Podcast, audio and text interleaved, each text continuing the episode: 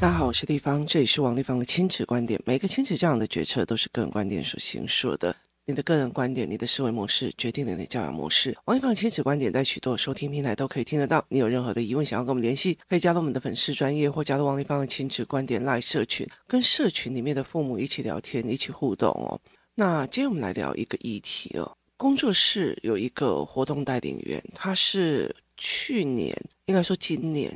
加入活动带领员的哦，然后他也上了课。那他以前其实有加入家长班，那家长班后来到了活动带领员。那接下来还有去就是所谓的小孩有来上课哦。那其实我觉得，在很多的过程里面，其实很多的父母他其实看的都是当下，意思就是说，我现在我的小孩好好的，所以我就没有想要去想太多。那可是很多的来语言班的孩子，通常都是前面有一个小孩已经出状况了，所以他们就会赶快把老二赶快带过来，尤其是语言上。那这个妈妈的另外一个孩子，就是他们两个孩子都不太跟人家讲话。那我曾经在 Podcast 分享过，我怎么带领老二，就是这个弟弟，然后开始所有的小孩陪着他玩，然后让他整个语言更开心起来这样子哦。可那个姐姐是完全都不讲话，然后呢，她也参加过那个所谓的学习营。可是我可以承认，在学习营里面，她的效果没有那么的好。为什么？因为她的语言认知其实是有困难，她有点不太听得懂别人在讲什么话。虽然他已经呃，就是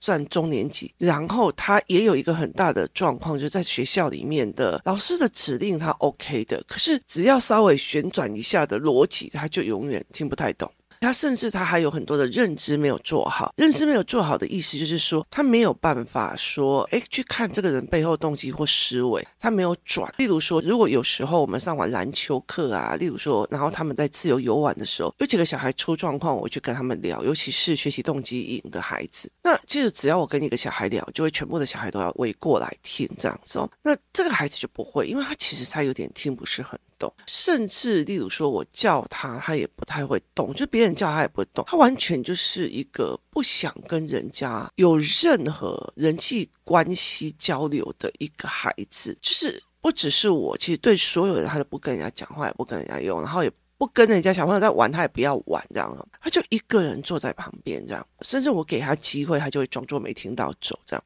然后我就跟他妈妈讲说，他这一个孩子其实没有想要为难自己，就是我不想跟人家讲话，就不想跟人家讲话，我不想要为难自己，他甚至不想要积极跟主动哦。那这个活动带领员的妈妈非常非常的强大哦，从以前到现在，我那时候曾经问过，你付费来上课跟听 Podcast 有差别？他说有，他转到了一个非常重要的，就是他要的是原来是看的是思维，而不是王丽芳教过什么我没教，所以我要赶快去补。他要的是。你怎么思考，或者是怎么去影响这个孩子的认知与思考？所以他就写了一个三大章的表格来去分析他的孩子没有主动积极性与不面对的这一件事情。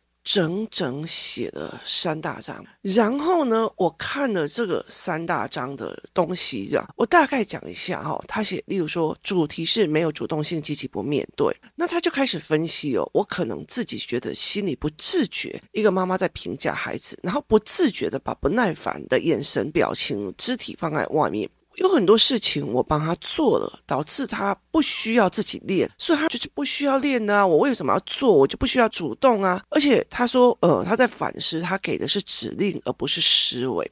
好，这一点其实很重要，因为在很多工作室的妈妈，他们一直卡在于是立方做了什么，我要跟着做，而不是立方做的这件事情背后目的是什么思维，然后他的孩子就是听的人又会有什么思维，所以他们并不是这样在想。我没有告诉大家说，大家一定要跟我用同样的方法。那所以他开始在分析了很多事情哦，就是例如说他的认知要调整啊，是我看不懂啊，不知道用什么方法。配合他，这个时候我就看了这个三大章哦，然后我就整个人就很难过。我就很难过，你知道吗？就在工作室里面，那么多的小孩走来走去，然后我的心情就觉得很难过，这样子。我就举例好了，在工作室里面有一个妈妈，她其实是在她的领域上很 top 的，很厉害，然后很逼自己的一个女人。那很多的时候，她常常很忙，所以她有时候思考课没有陪孩子上。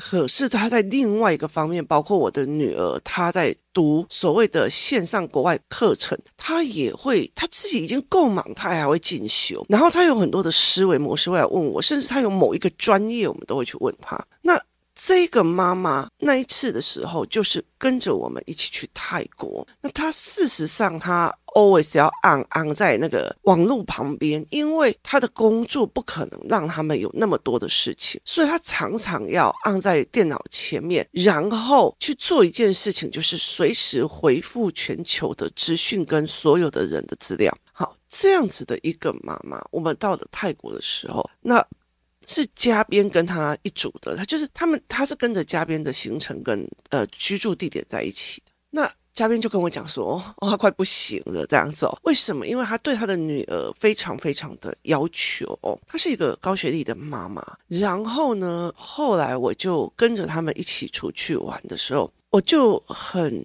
明白的一件事情，我就跟这个妈妈在讲说，我跟妈妈在讲说，你这一辈子。你从小到大都为了要考一个好学校，所以你为了要考这个好学校，不能出去玩，然后看电视也是罪恶，然后出去玩也是罪恶。稍微下课的时候没有马上回家，那也就是贪玩是罪恶。在我们台湾的逻辑里面，只要你不是为了读书，所有的玩都会被父母讲成是一种罪恶，所以导致这个妈妈，因为她。有高学历的，因为他有钱的，因为他很很卖力的赚了很多的钱，他带着孩子去到泰国，他整个人是紧绷的，甚至觉得自己是罪恶的。所以他没有办法放开心来玩，当然他的紧张跟罪恶还是会在那个气氛里面传达给他自己的孩子。所以后来其实包括嘉宾跟我，我们就会想尽办法把这个孩子带在我们自己的身边，就是让妈妈自己一个人松一下，然后这个小孩带在我们身边。甚至有时候我们会带着这个孩子到处，因为他妈妈真的活得很不容易哦。那后来我就在聊这一件事情哦。那为什么这个活动带领员给我这张纸，我觉得很难过？于是我就把工作室里面当场在现场里面几个妈妈们，包括一些活动带领员，就集合在，因为那天他们在上围棋课。然后呢，我就把他们叫过来了，我就指着这个这个人的三张的所谓的思维脉络图，我就说：来，我告诉你，你们都有这个问题，就是孩子主动积极不面对的时候，你们会反省，是不是我心里不自觉一直在评价孩子，是不是我不自觉的把不耐烦的肢体表情都给他们了？然后甚至我会觉得我帮他做了，甚至我给他把标准。那你们在反省这件事情，包括你们把孩子送到学习动机营的一个很大很大的一个概念，叫做我希望他主动积极。然后我就说，OK，那你们有想过你们要他们主动积极什么？那主动积极的是去好大学，去有一个高学历。我就说，你们想要他主动积极去一个好的学校，好好读书，然后去有一个高学历。那我问第一件事情，高学历 for what？他为的是什么？他需要有高学历赚钱的话，你做投资也嘛是搞不好赚得过硕士班。所以你们为的是什么？为的是轻松一点工作，那或者是得到一种高报酬率。可是高报酬率不代表一定有学历。那我就跟他讲了一件事情：你们要求孩子去做这件事情，你们从来没有问过一件事情，for what？每天叫他们写作业，每天叫他们用订正，每天叫他们写了一堆的考卷。过小时候开始家教安亲班做了非常非常多的事情，可是你们没有理解安亲班的脉络，安亲班的脉络到底是什么？然后为什么你的孩子没有去安亲班就会落后？就是没有把事情的事情看透的逻辑看透，所以你就会一直压，你一定比别人不用功，所以你的成绩才差，不是这一个原因哦。于是呢，我就说好，那有没有教小孩？For what？就是妈妈有没有去想过，你们要小孩积极，然后主动去面对，是为了什么？好，然后我就跟他们讲说。你知道吗？我从以前到现在，我从我女儿小的时候到现在，我的人生只对一件事情做所谓的教养，那件事情叫做画的 wonderful world！意思就是说，这个世界是多么的美好，美好值得我去努力，值得我去有高学历，值得我去享受，值得我去看这个世界。所以我会觉得是说，哦，What a wonderful man！例如说，我会带他去看很多的人，例如说菜市场，我会一家一家去啊，哎呀，这个是怎么做的啊？怎样的？哦，那个阿姨好可爱，我只是问一下而已。哇，他把他的招牌菜都教我了，我就学会了 What a wonderful knowledge，就是多么美好的知识啊！我从这个很 wonderful 的人学到了一个 wonderful 的知识跟一个思维。这是我一路在做的一件事情哦。我带孩子出去玩，我带他们去铁三角。哇，你从不会变成会耶，你知道吗？有多么棒的经历呀！好，然后哇，原来泰国人这样想的，他们怎么那么可爱呀？What a wonderful man, what a wonderful people。那这些东西是我一直在带孩子用的。其实。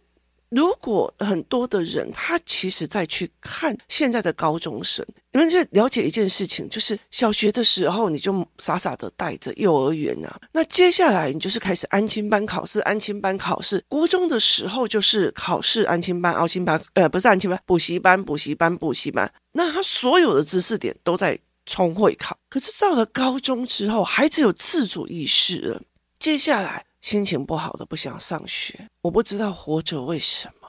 每一件事情你要让他开心一点，他很难，他很难。他高中的还越来越，我不知道活着干嘛，我不知道干嘛。你了解意思吗？那有些父母带小孩子出去玩，我已经带你出去玩了，应该就要开心。没有开心不是这个样子的。有多少人环游了世界之后他不开心的？很多的开心是要。有人在旁边去看到，哇！我发现了什么美好？所以这种发现的美好是用感染力的，它是用感染力的。也意思就是说，如果就妈妈，我告诉你，我昨天看到一个人怎样怎样怎样哦，那你怎么不去读书？啊，你又在那边用的。对了，你只会乱交朋友。然后我最讨厌的就是那种。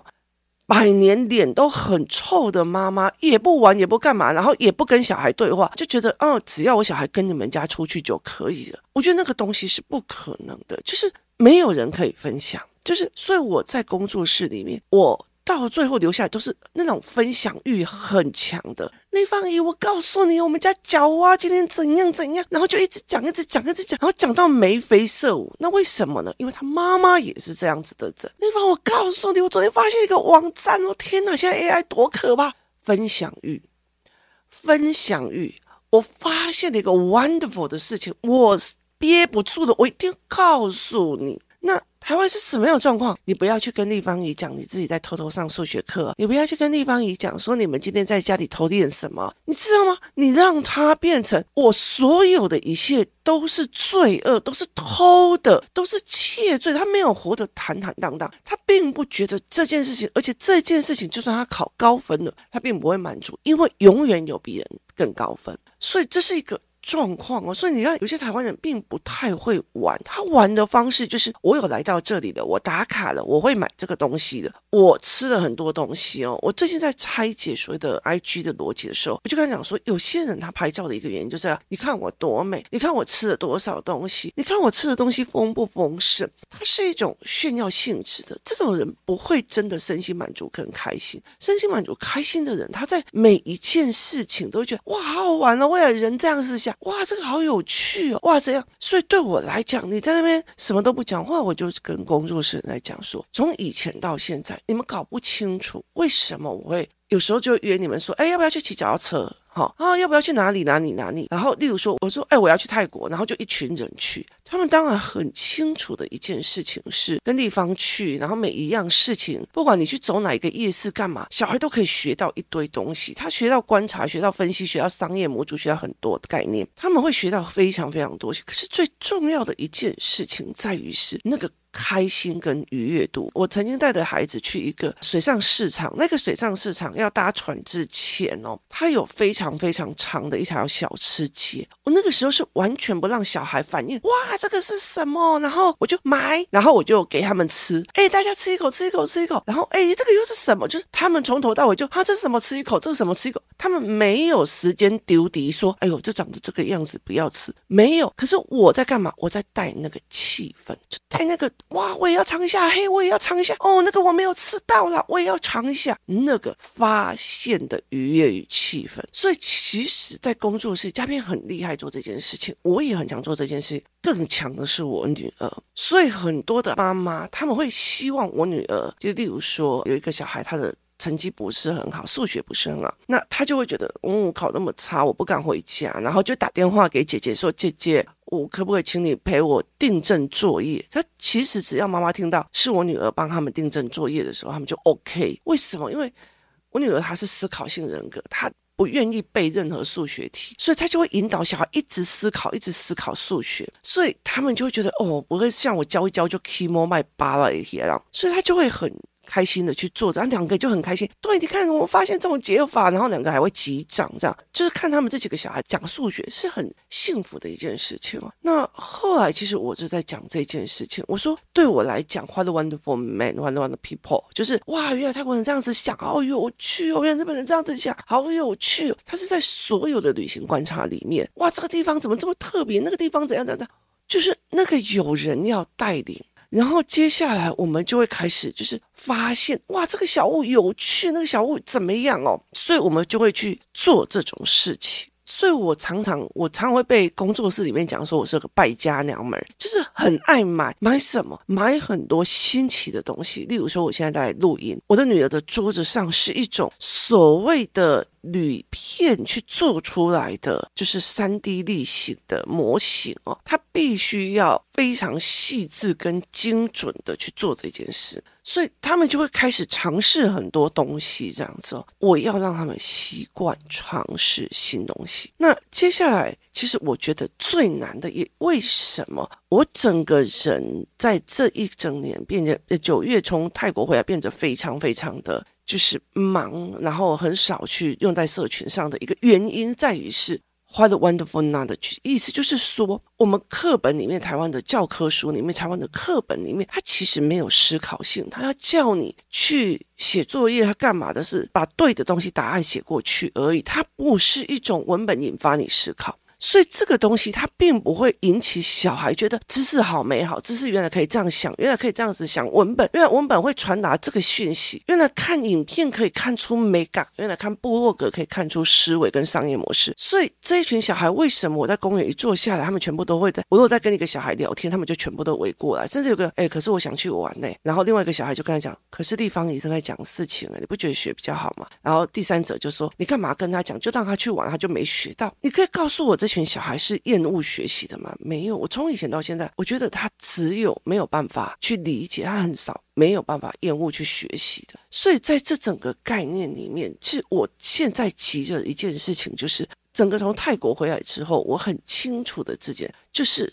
原来知识这么的有趣的这件事情，台湾用在也是我搞笑啊，例如说我历史就把它弄得很搞笑啊，然后穿插一些很奇怪的，不是，而是历史本身的思考逻辑很有趣，而不是他找人进去搞笑很有趣。这个逻辑是完全整个台湾的出版界都是错的，所以那我觉得很多人把小孩当白痴在耍那种搞笑那种东西哦，所以他没有在知识点上觉得有趣，他是在知识点外的那些搞笑的人跟搞笑的东西觉得有趣，这不是一个对的对知识上的思维哦，所以在这整个事件上去，我就觉得这蛮有趣的，所以。我就在讲，我就跟他们在讲说，我当然知道，我们大家都是在这个体制上出来的人，可是有些人他做的非常 enjoy 他的人生，可是我们。很多的人，尤其是你们要求孩子去好好读书，有积极性、主动性，其实都是在为了读书，为了大学，为了高中。有多少到了大学，到了高中，后来他觉得人生没意义，走上了要么就躺平，要么就是等老爸老妈给钱，要么就是一种慢性人生自杀，甚至是真实的人生自杀的过程。我说何必呢？就是。这一个世代里面，为什么要这样做？尤其再加上，因为我们在做很多的教案的过程里面，接触了很多的 AI 的系统。就觉得说 AI 未来会取代很多的东西，课本里面的内容这些东西很多大部分都没有办法了，所以我们才在另外去做教案跟教材哦。那在这整个过程里面，我就跟他们讲说，你们有一直搞不懂为什么有很多人。我这几天这阵子，我为了要去见一个人哦，因为我们要跟他请教一些部落格上面的事，因为小孩子接下来他们要开始接触了电脑或者是。就是三 C，所以我要让他们变成一种知识性的使用三 C，所以我们就开始在做所谓的媒体识读跟媒体操作的这个教育的部分。那我就要带他们去见。所谓的能人这样子，我就说好，那我要带小孩去。那因为我以前去台中，几乎都有自己开车去看爸爸，他们很少去做那个什么核心客运啊，记那些东西。我就带着他，我就说那我要去订核心客运，带着他们去，然后就在草马下来之后，在附近找一家餐厅跟这个人开会，这样我才这样讲而已哦。你知道，光跟的人组成的那个团队二十三个人，就让我觉得很有趣，你知道吗？那很大的一个原因在于是这一群学习营的人，或这一群人，他们已经开始聚在一起，因为我们都知道，然后开始玩，开始做很多的事情，所以他们在讨论的内容已经越来越比较是知识性的东西。那他们会觉得我也要学啊，我怎么样这个好好玩哦？那等于是在于是我们有没有在他们的人生里面告诉他这个世界值得。这个世界值得你去探寻，值得你去发掘，值得你去快乐，值得你每天每天的开心。那其实很多，我觉得。不是这样子说，我们以前就是不好，是在于是在我们父母的那个年代，你考上一个好大学，找到一个好的公务人员，然后就这样过了，因为你就是饿不死也发不了财。所以现在的人，他其实有个全世界可以去，甚至我拿的 pad 或者是我拿的就是电脑，我就可以在全世界工作了，我就可以在全世界 on 了。那为什么我要让这群人还要？紧绷的这样子的过日子，我的生活边有太多太多的妈妈，他们太紧绷自己了。所以你知道吗？在我们谈教养之后，最多的谈的教育呀、啊，谈教养、谈教育，我们最多谈的是什么？你知道吗？去哪边拨筋？去哪边按摩？去哪边解决头痛的问题？就是我们把自己过得太紧绷哦。就是我看到很多妈妈，她连出国她都开心不起来，就她开心不起来，然后她她没有办法说，对，我不知道那个地方，我去闯，她一定要 Google，然后看一下，然后看评价怎样，然后看怎样再去。就是小孩没有面对那种未知的那种冲劲哦，所以对我来讲，我就觉得怎么会这个样子哦？那后来我其实，在那个过程里面，我在跟他谈说。包括我的孩子，他在面临说他要不要去参加国际交流或干嘛，我就跟他讲说，我会让这一个旅行团，他只是走马看花的看，还是他从头到尾可以。让你看画的 wonderful 然后画的 wonderful knowledge，就是像以前的那个校长，他就会带着我儿子他们这一群，他们去国际交流的时候用走的。然后你看新加坡的祖屋，他们的祖屋的构成是什么？哦，原来他们要把所有的人弄在一起的时候，他们要族群融合是怎么分类的？所以他这思维就引导一直孩子一直想一直想，所以小孩很开心，他回来满满的知识点可以跟你分享，所以对他们来讲是很开心，不是那我有去的哦，然后教旅游啊，然后坐在哪里这样子而已哦。我觉得这是完全完全不一样的思考模式哦，这对我来讲是一件非常有趣的思维逻辑。所以其实我觉得我蛮同情这群妈妈的。然后有时候我觉得我常常虽然我常常在觉得我妈妈很那个。他常常很多东西不是很 OK，可是他至至少少传达的给我很会玩，就是因为我妈妈很爱玩，然后很喜欢玩，所以我在十八满十八岁的时候，我爸就赶快带我去学开车，然后等到我会开车拿到驾照，就赶快丢给我一辆跑车。只为了什么？只为了带着我妈妈、我阿姨们环岛，一直玩，一直玩，一直玩，一直玩，一直玩。所以你现在叫我去台湾的哪一个地方，我都不想玩，因为我早就环岛好几轮过了。所以这个东西我怎么玩的？我会不会学？我有没有会玩的一个思考概念？我觉得这是一个非常。非常重要的一个问题。当你要求孩子主动积极，要求的是功课，要求的是思维，要求的是高学历，有没有告诉他这些高学历、这些大学、这些什么东西？这些东西它并不是一个学历，而是你要去追究一个 what a wonderful knowledge，就是怎么有这么好的知识？这知识我学到的多么的开心啊！所以像我女儿在台看，妈，你现在在听什么？西洋政治史，然后。前几天他就说：“妈妈，你在听什么？国际关系原理？”他就说：“你拜托好吗？你都几十岁的人了，说好好玩哦！原来可以用这个面向解读，是我大学在读国际关系的时候从来没有想过的。”于是他就跟着听，就觉得哇塞，怎么这么好玩？原来你们大学可以学到这个哦，那我也要，就是那个 What a wonderful knowledge。这是台湾的孩子哦，好，那很多人考上大学，考上名校，去到那边男生宿舍走一轮都是麻将声，你知道，尤其是大考之后，加加加，然后都是麻将声，我觉得那个真的很没有必要，那何必呢？所以我觉得在这整个过程里面，它是一个，例如说，好，我们在很多的冲突里面看到人性，看到人的不同，看到人的有趣，这才是最重要的。我们不会享受人生，我们不会看到生活有原来有不同的面向跟思维。而很重要、很重要的一件事情是，我们真的没有允许自己开心过，然后我们还要教养一个越来越不开心的下一代。谢谢大家收听，我们明天见。